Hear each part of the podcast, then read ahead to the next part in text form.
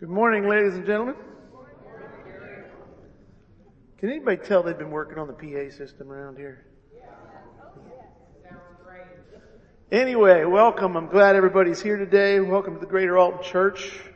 Uh, I need to read you something before I get started. I believe most of you have heard about Jim Simpson's accident this week. Uh, Jim Simpson is a member here that he was diagnosed nine years ago with stage four lung cancer that had metastasized to the bones. Uh, and Wednesday, he fell cutting wood and broke his hip. And uh, they discovered he was supposed to take some medication that was supposed to strengthen his bones. He was supposed to quit taking, or they were supposed to take him off of it two to three years ago. And because they didn't, it then weakened the bones. And uh, he had surgery on Thursday morning, I believe it was. And then they're going to do another surgery on his other side uh, his other hip uh, to put a rod in it because of the weakness of the bones. And so anyway, I, I wanted to share with you this morning. I got a text from Jim this morning, and guys, I love Jim's faith. He displayed the same kind of faith when he was diagnosed nine years ago. And I want to share this with you. He says, sorry I will be missing your sermon today, but I will listen when it's available. Please keep me in prayer. Surgeon will do the right hip at 7.30 tomorrow. Surgery will be much easier than left and should heal much quicker. Pray that God will remind me of what He has brought me through in the past and He will get me through this too. I'm His and He is not done with me yet. Another opportunity to trust and obey, for there is no other way to be happy in Jesus than to trust and obey. And guys, I share that with you, definitely be praying for him, but just to share the faith by which he is handling the health that he's faced with and has been dealing with for nine years. And he's going, look, God's taken care of me in the past. He's got plans for me. It's all in his hands. And guys, I love that kind of faith, so I do ask you to remember him in your prayers. Um, anyway, we have been talking for the last two weeks, and you've got one more week after today of me, and then I believe Tim is going to be back. Uh, but we are, we've been talking about the significance of the resurrection. Uh, we talked about the, obviously the resurrection on Easter Sunday because that is when the Christian world focuses on the, the, the, the resurrection of Jesus and talks about it. And I don't know about you, but for me, and I've shared this for the majority of my adult life, uh, the resurrection was kind of a, a, doctrine or a study topic that you had on the shelf, and I, he didn't think about it a lot. I didn't. It didn't impact my life in any way that, that I noticed or that I was conscious of. And so we spent two weeks just talking about the significance of the resurrection in the last two weeks. We talked about how it's the linchpin of our faith. It is central to our faith. There's one preacher I heard on YouTube. He talks about you throw the resurrection out and Christianity falls apart. It is that central to it. It was the centerpiece of the gospel. As you see the gospel presented in the book of Acts, and it's talked about later on. Uh, Paul simply, in, in writing to Timothy in 2 Timothy 2, he says, this is my gospel, Christ Jesus descended from David, raised from the dead. And he, he whittled it down to just a few, few elements that you could expand to more, but the resurrection was one he included right there in it. We talked about in the first week that Jesus was, Jesus' resurrection was the beginning of new creation. Last week we talked about uh, if we will let Jesus open our eyes about the resurrection, that we're choosing to see things we hadn't considered. Okay? Uh, to see things we, we hadn't realized. Like how much the resurrection was anticipated by the Israelites before Jesus even came. And for believers, going all the way back to the book of Job, where he talks about, I'm going to see my Redeemer on the earth in the flesh. Talking about, I'm going to be in the flesh after I go back to dust. It's just incredible things we hadn't considered there. The other thing I'm choosing is that I'm choosing to have my beliefs challenged.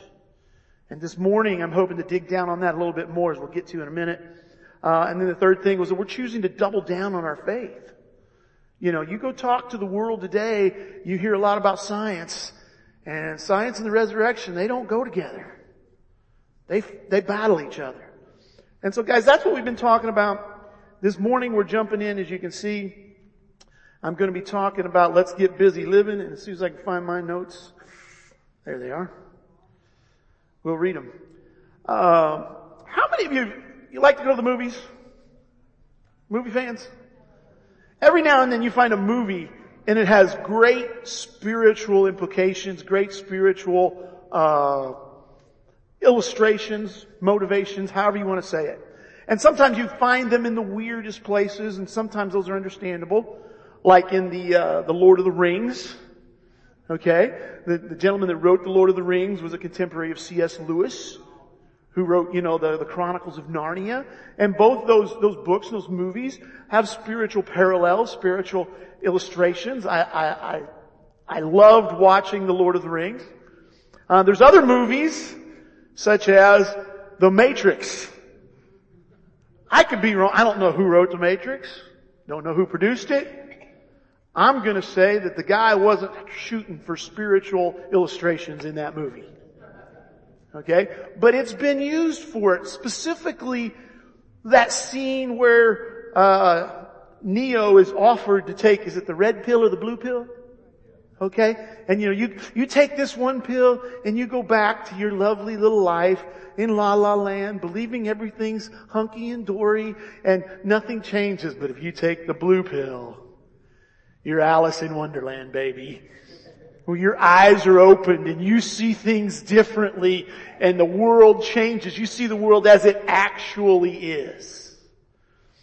And uh, that's kind of what we're going to be doing today. But guys, the title of today's lesson, "Get Busy Living," comes from another movie. Anybody?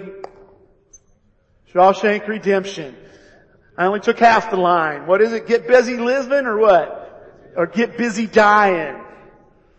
And guys, I, I chose that uh, because hopefully I'm going to show today that guys, that's the same spiritual direction that the resurrection points us at. It's to say, get busy living. You see, look at these two, first two passages here in, that we have in your notes, Romans 6 and Romans 7. In Romans chapter 6 and verse 4 it says, when we were baptized, we died and were buried with Christ. We were buried so we would live a new life. As Christ was raised to life by the glory of the God the Father. See guys, I don't know about you, but I think if we would have asked people, what's, what happens at baptism? Just a general question, what happens at baptism? We'd hear, man, your sins are forgiven. Okay? What else happens at baptism? Well, that's where you pledge allegiance to Jesus. You make Him the Lord of your life. Okay, what else happens at baptism? And, and sometimes people say, well, you're raised to live a new life. And commonly what we think about that sometimes is you're raised to live differently. And it means, it means more than that, as we're going to see here in just a minute. In Romans chapter 7 and verse 6, it illustrates this a little bit more, or gives us a few more details. It says, but the law no longer rules over us. We are like dead people, and it cannot have any power over us now we can serve God in a new way by obeying His Spirit and not in the old way of obeying the written law. See guys, I chose this specific translation of those two verses for the very clear reason because it's talking about living a new life and living in a new way. And guys, and what it means if you, if you, if you, you look up those two verses and you look at, if you go to Bible Gateway and you can look up, you can look up either one, either one of those verses and you can, cl- there's a choice where you can click and it'll show you those verses in all these other translations. And the most common word that's translated there instead of new way of life or a new life is a newness of life. Now I don't know about you, but I didn't use the word newness last week in my vocabulary. In fact, it kind of sounds like somebody uses that word, they kind of made it up or, you know, didn't have proper English. Newness of life. And so I went back and I looked at the, look, looked it up. And guys, what it's talking about, listen to this.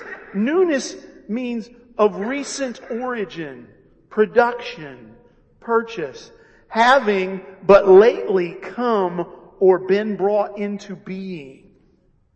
of a new kind now existing or appearing for the first time. And what he's saying there, guys, is the resurrection ushered in a new way to live that did not exist before. And that's incredibly exciting. To think that I can live life in such a way that I really live.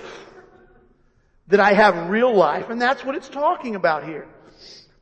Specifically as he talks in, in, in that last verse in Romans 7, it says, not in the old way by obeying the written law, okay, but in this new way.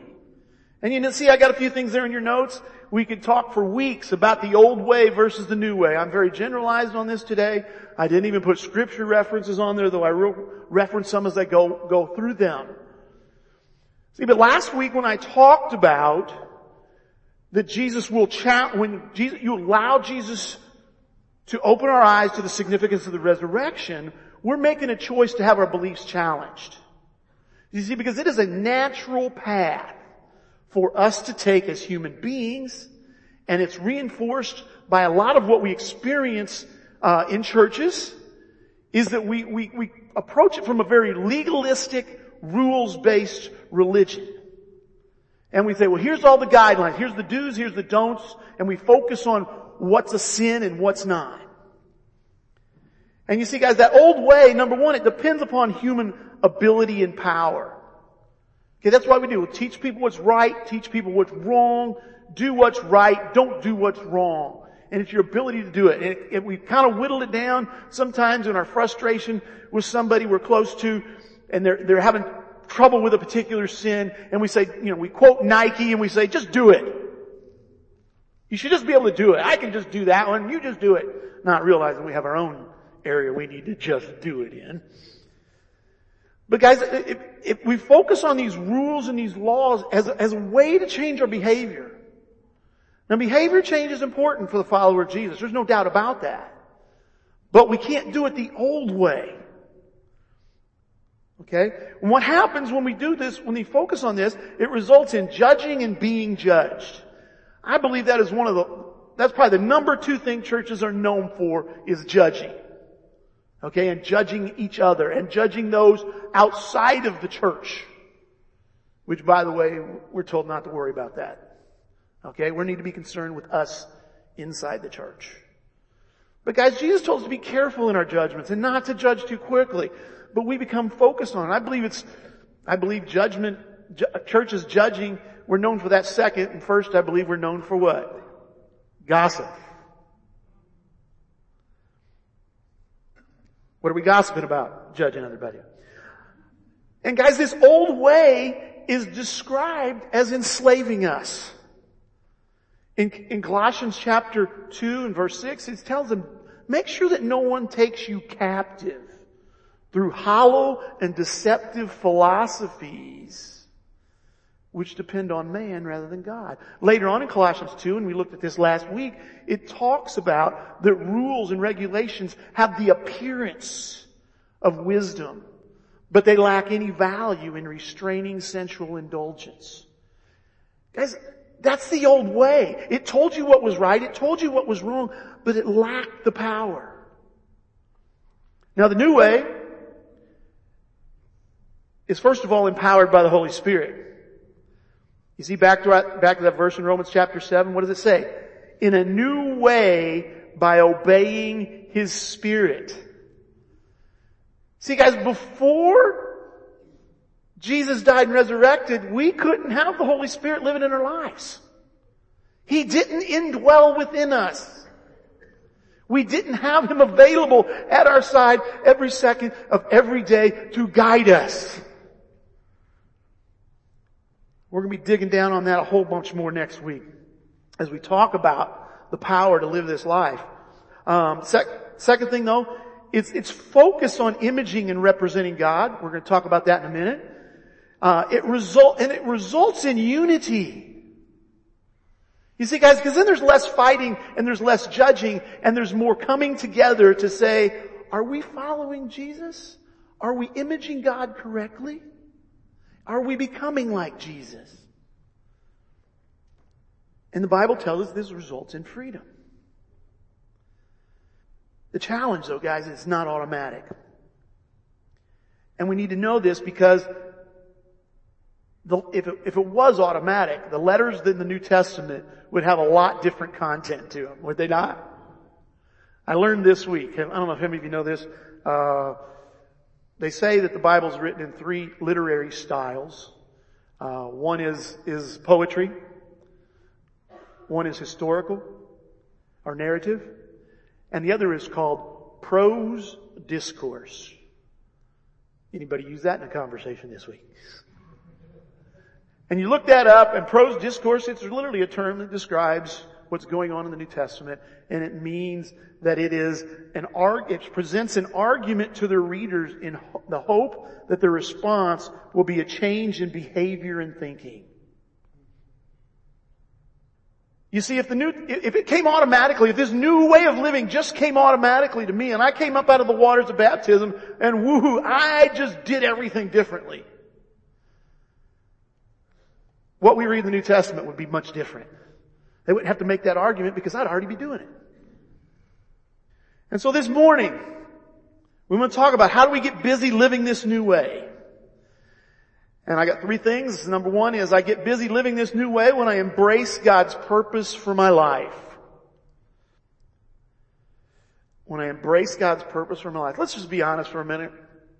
Maybe not at the point we accept Jesus, but somewhere in our, in our walk with Jesus, we just decide, I just want to be saved. I just want to get through this life. I want to go to heaven. I want to be saved. And that's my main concern. That's why we accept Jesus. We've got a short list of things we, we needed to quit. You know, those were our sins and we needed to quit those. And uh, okay, we want to stay away from those.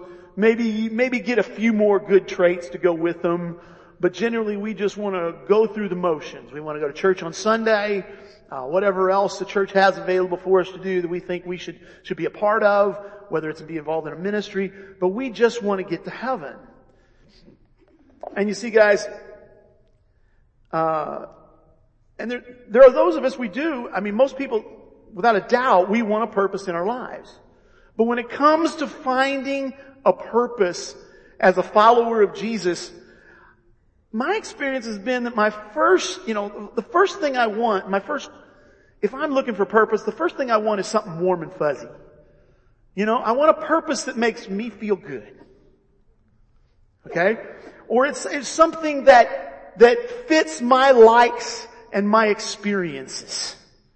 You know, years ago I, I imagined a, uh, I'm a bow hunter, or I used to be, haven't done it much lately.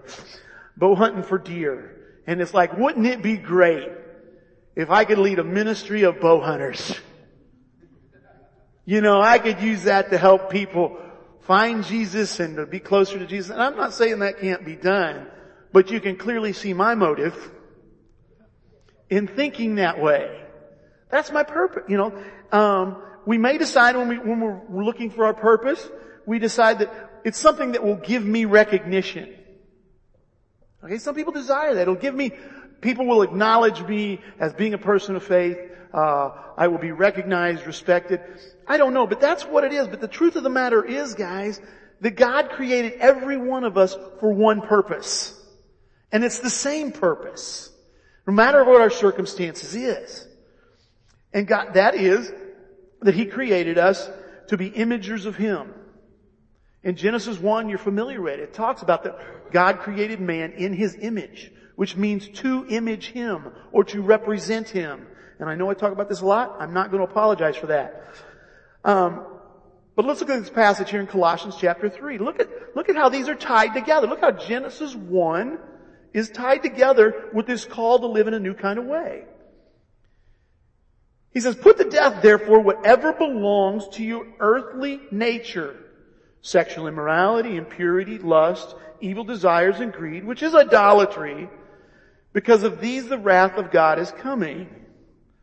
You used to walk in these ways, in the life you once lived, but now you must also rid yourselves of all such things as these. Anger, rage, malice, slander, and filthy language from your lips. Do not lie to each other since you have taken off your old self with its practices and have put on the new self, which is being renewed in knowledge in the image of its creator. You see guys, God created human beings to be His representatives, to image Him in this world. And we got way away from that. And some people refer to Jesus giving the Great Commission, and I heard somebody, a preacher recently say it was actually the recommission. He was just taking the original purpose of man and saying, get back to it. And that's what this new way is all about. You will not live in a new kind of way unless you embrace this purpose. And when I talk about embrace guys, it seems so basic, doesn't it? And I'm not saying we need to really understand that deeper. We do. I'm not saying we need to be able to explain it to other people. We do. You see, because there's a difference between knowing or understanding and embracing. Embracing means you take it for your, for yourself. You accept it as this is your purpose in this world. And my wife and I have been, been, been, focused on this for the last few years. And guys, it is revolutionary what happens. It makes life so much simpler on what I need to do. You know, there's, there, the classic scene is a, is a funeral. You go to a funeral and what do you, anybody wonder what you're supposed to say at a funeral? Excuse me. Anybody wonder what you're supposed to say at a funeral? I do. You know, what are you supposed to say when somebody faces something bad, like Jim? What are you supposed to do? What are you supposed to do when you're in a situation? My wife and I found ourselves in a situation uh, on Friday. Uh, we were driving uh, a friend to see their daughter down in Springfield, Missouri. They're in a group home down there, and they had their two daughters with them. And it's like, in the past, I would think, what am I supposed to say here? What am I, how am I supposed to act in these situations? You know, how can I guide the conversation in a spiritual kind of way? We have four hours each way in the car. I have an eight year old, a 13 year old, and two mothers, along with Susan and I. And guys, it was so simple to go, I'm supposed to represent God. So when we're at the gas station, Wally's by the way, has everybody been to Wally's? You need to go to Wally's. It's pretty good. It's over in Fenton. We were with Wally's and there's an 18, 8 year old and a 3, 13 year old. And what do I do? What, what does God do? God likes to give good gifts, doesn't he? So I give each of the kids 10 bucks and say, go get what you want. And it was kind of funny on the way home, the little eight year old, she's in the back and I'm just trying to engage her and say, you know, the whole way down I'm like saying, uh, hey Joyous, yeah, we got two hours left. By the way, they got in the car to go see their sister they, yeah, we want to go see our sister. And after they were in the car and we were headed there, they found out it's a three and a half hour drive one way. And so I'm, I'm doing that, just trying to engage her. Guys, that's what God does to us. God says, hey, I'm here. All through your life, you can look where God's saying, hey, look, I'm here. And so on the way back, I'm, I'm, we're going and I say, Joyous, yeah, we're stopping for gas in St. James in 20 minutes. Okay. You gonna need more money? And guys, it's just a simple thing. You know, we drove, we were friendly. How do I represent God in this situation? It simplified it so much. Look at these two passages and we'll move on quickly. Romans chapter 8, I use this verse a lot. Says, we know that in all things God works for the good of those who love Him, who've been called according to His purpose. For those God foreknew, he also predestined to be conformed to the image of his son, so that he might be the firstborn among many brothers and sisters. Hebrews chapter 1, it says that the son is the radiance of God's glory and the exact representation of his being, sustaining all things by his powerful word. Guys, this is why we need a growing understanding of God because we are supposed to be like Him and represent Him. And we've got to embrace that. Second thing that we need to do if we're going to get busy living this new way is we, I need to evaluate myself. Evaluate myself. As I said earlier, living this new way is not automatic. Okay? Uh, multiple times in the New Testament, we are told to evaluate ourselves. It's not in your notes, but 2 Corinthians 13, 5, it says to examine yourself. Okay, that's what we're supposed, supposed to be doing. Um, specifically what we are told to examine is how well we're doing living this new way of life. And more, even more specifically is how well we are doing allowing this Holy Spirit to guide our lives. Okay? Um, there is, here's the situation guys. A lot of times, and we're going to be talking about Galatians 5 moving forward, but in Galatians chapter 5 there's two sections that you're probably very familiar with. The first one's in chapter 5 verses 19 through 21 and they are called the acts of the sinful nature. Y'all familiar with those? All of them? the other one is the fruits of the Spirit. And it's very easy to look at those, as I said, here's the list of don'ts, here's the list of do's. That's not why those lists are there. If you look at the whole passage there, as we're going to look at other parts of it right now, it's talking about those lists are there to say examine yourself and see which one, which, what's guiding your life. Is the Spirit guiding your life? Or is the Holy Spirit guiding your life? Look at this passage, in Romans chapter 8, and then we'll look at Galatians 5. It says, those who live according to the flesh, that's your sinful nature, sometimes translated that way, have their minds set on what the flesh desires. But those who live in accordance with the Spirit have their mind set on what the Spirit desires. The mind governed by the flesh is death, but the mind governed by the Spirit is life and peace. The mind governed by the flesh is hostile to God. It does not submit to God's law, nor can it do so. Those who are in the realm of the flesh cannot please God. Now please understand, the book of Romans was not written to non-believers. It was, though non-believers, it's okay if you read it. It's written to people who are following Jesus. And he's saying, look guys, there's, you're either living by the Spirit or you're living to satisfy your fleshly desires. Let's contrast those for you right now.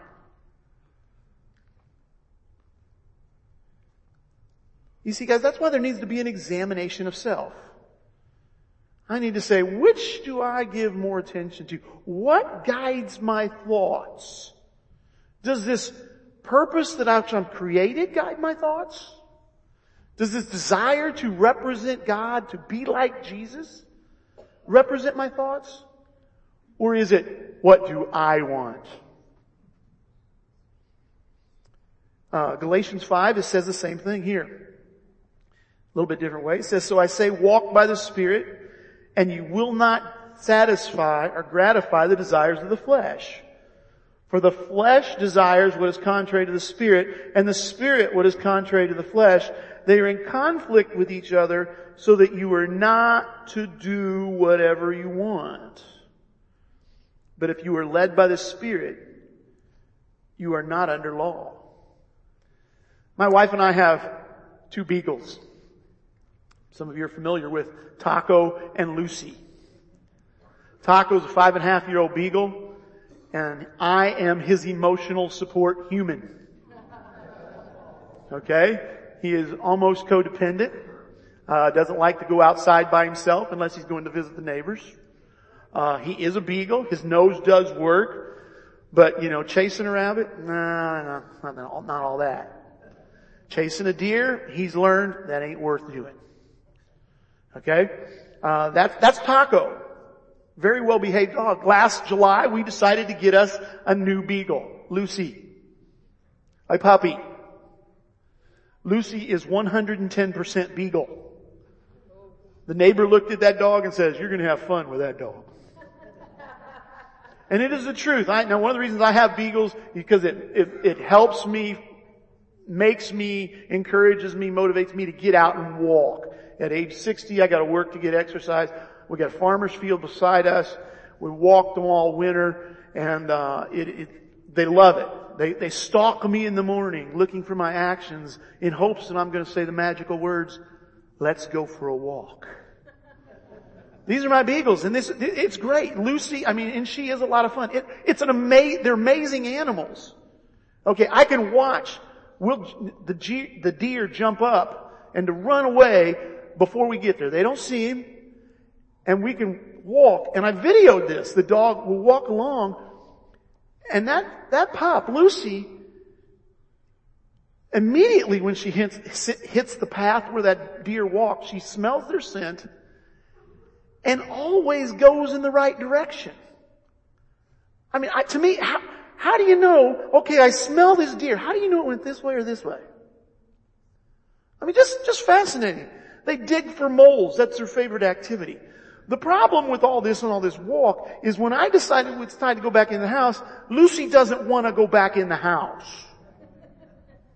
Okay? And she knows she's smart. When we get close to the house, the only way I can get the, the pinch collar on her is to, is to catch her digging for moles and, and she's, she won't move from that. And so I can get the pinch collar on her. But even after I get the pinch collar on her and we're walking to the house, Taco has freedom. He doesn't need a leash. And so he's wandering over here and she is constantly pulling against this pinch collar, trying to get with Taco, trying to follow her nose, trying to do what comes naturally to her.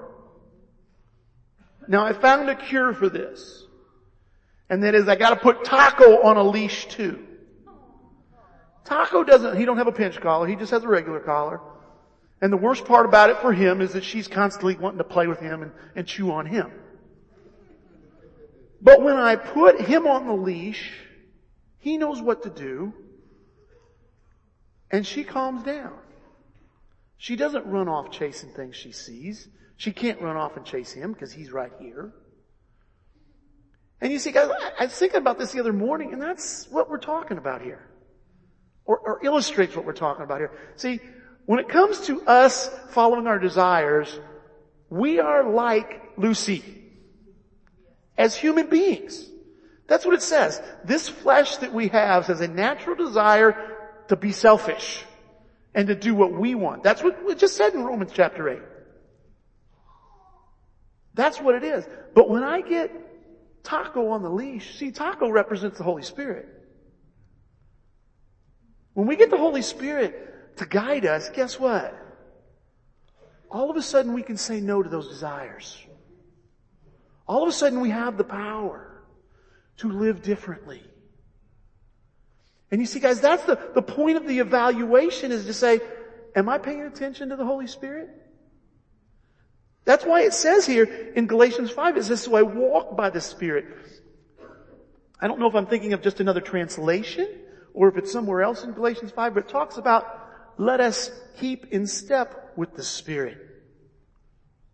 In fact, I believe it's later on in the chapter and we're going to look at that in just a minute. Just like Lucy has to keep in step with Taco, we're to keep in step with the Spirit and the Spirit gives us guidance.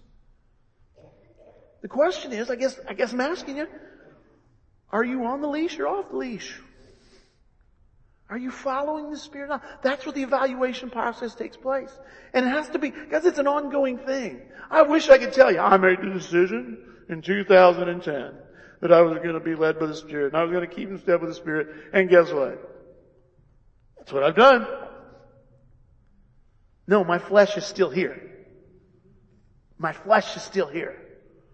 So I have to decide which I'm going to follow. And I have to evaluate constantly which I'm going to do. Okay, see, I've got to ask, what's guiding my life? What's guiding my actions? What's guiding my attitude? What's guiding my thoughts? Ooh, what's guiding my feelings? Is it what I want? Or is it what the Spirit thinks? So many times we think we can't control our feelings.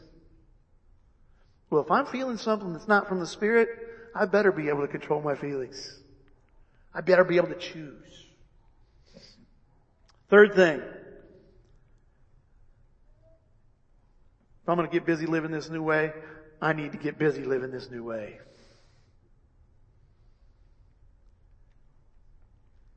Generally speaking, uh, I teach, I like to tell people that, you know, our circumstances are our classrooms for our character to become like Christ. Y'all heard that? Typically I say there's two big classrooms in our lives. And one of them is in your home life, if you're married, uh, if you're in a family, if you have roommates, that exposes, you know, your, your, your desire to not be like Jesus, shall we say. The other is on the job. Um, however, what I found in preparing for this lesson is that the New Testament points to two slightly different areas.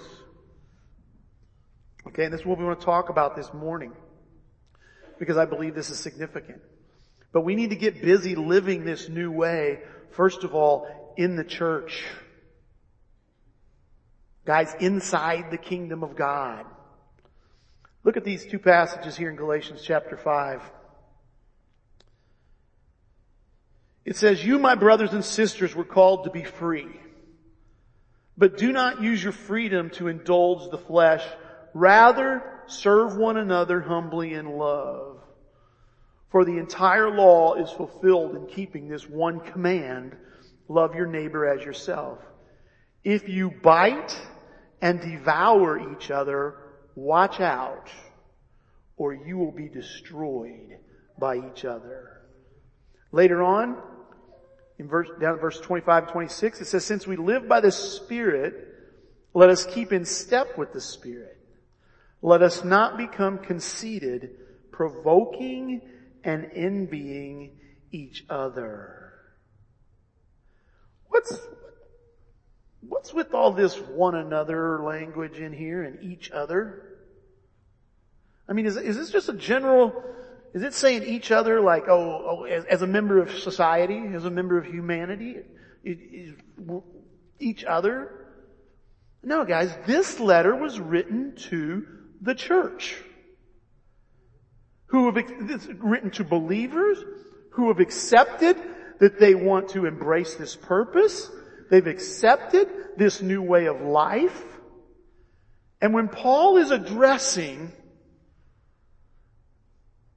these, these believers as living this new way of life and evaluating yourself, the context that he puts it in is how we interact with each other. Do you think there's any significance to that? You see guys, I believe there is.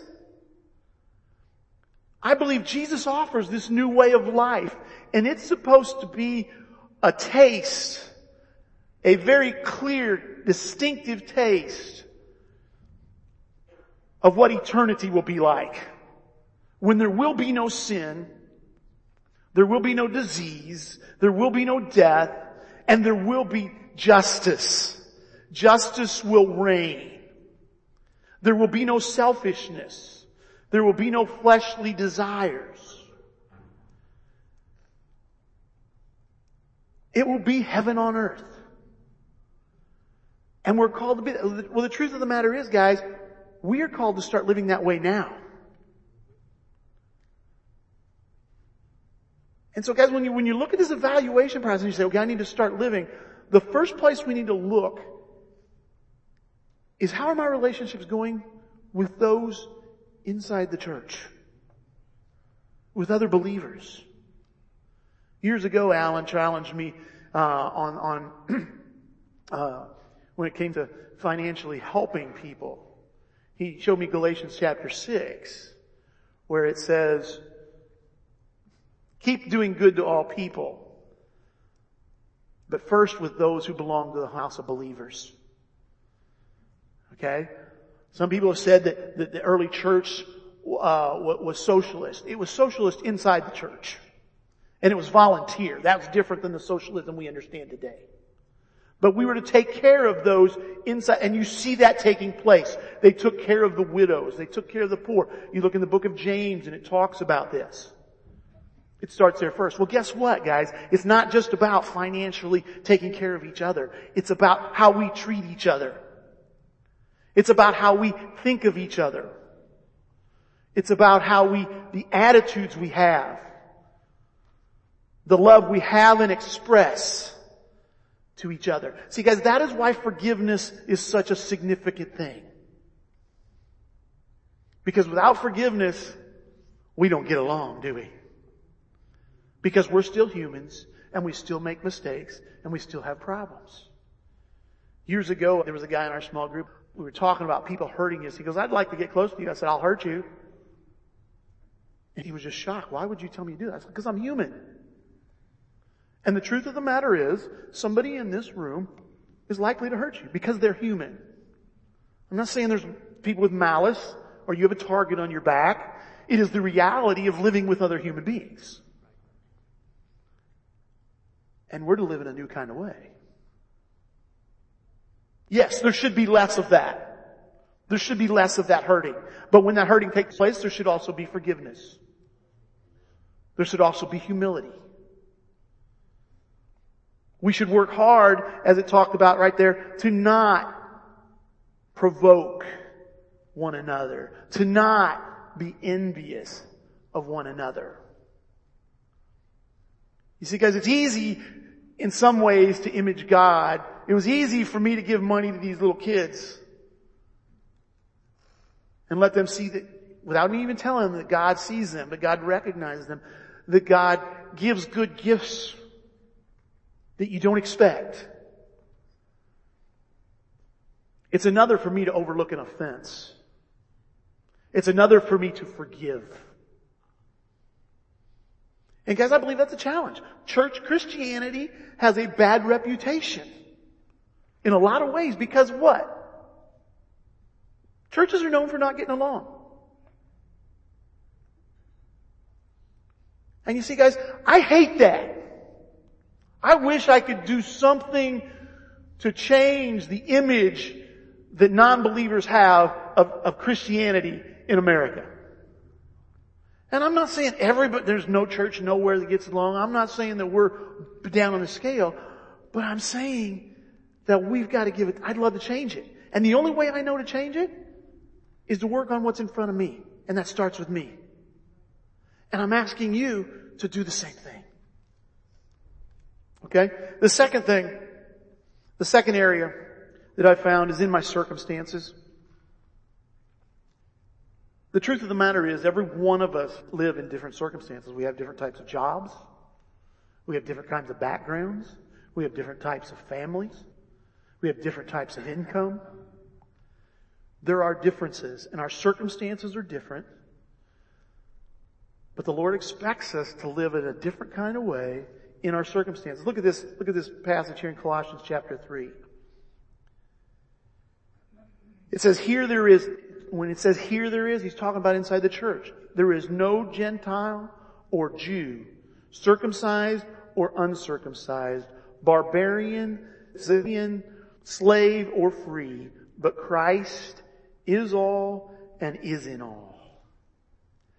And what he's saying there, and this is, this is, this verse follows what we read earlier, if you look up in your notes in Colossians chapter 3, we read this earlier in verses 5 through 10, where we were talking about putting on this new self and being renewed in the image of its creator.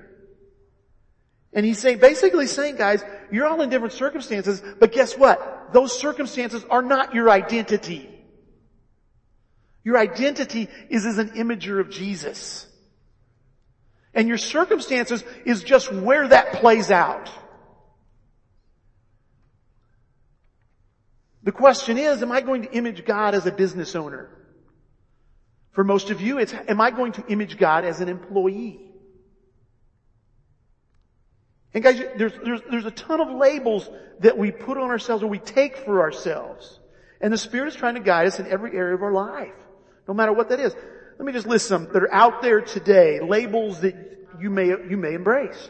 Male, female, black, white, employee, employer, college educated, blue collar, Republican, Democrat, conservative, liberal. And guys, that list goes on. We tend to want to grab our circumstances and make them our identity. And instead, we're supposed to live a new kind of way in those circumstances to which we find ourselves. The challenge this morning, guys, as, as, as we close out, is am I living this new way? Am I willing to put my faith in this new way of living that Jesus died and rose for to provide for me? Jesus died on the cross, rose from the dead to provide this new way of living for me. Am I willing to trust Him in that? And live that way? Guys, there's some communication cards in your bulletin if you wish to fill those out. If you're visiting with us, especially, we'd love to, to know about you. Uh, if you want to know more about this new way of living, if you're here and you're, you're not a believer and you say, listen, I want to know more about this, write it on the card. We encourage you guys, if you have a prayer request, if you, if you're convicted, hey, look, I need to give attention to this. Let us know that as well. Let's pray and we'll be done. Father, it is so good to know you. Father, it is so exciting to know that you've revealed yourself to humanity if we will simply look. Father, you've given us many ways, especially through your word. And Father, I could go on and on and on about that. But Father, we've been talking about this resurrection thing. And Father, it is amazing that you are bringing about a totally new creation at some point in time. And right now we can live in this new kind of way, the way we will live for all of eternity when we choose to. Father, the very first verse we looked at today in Romans 6 says that we were baptized, we were united with Jesus in His death so that we can come up out of the water and live this new life. Father, I pray at the very least that today individual hearts and minds will say, I want to know more about this. I want to understand this more. How do I live this new life? Father, you've revealed yourself to us. You've revealed our purpose that you created us for. You've called us back to that purpose. Father, you give us the tools to evaluate ourselves. You've given us your spirit to show us clearly in that evaluation process where we're at. Father, it's my prayer that your creation is truly led by your spirit. Father, I pray that begins with me and with those here today. It's in Jesus we pray. Amen. I will never be the same again. I can never return. I've closed the door. I will walk the path. I'll run the race and I will never be the same again. I will never be the same again. I can never return. I've closed the door.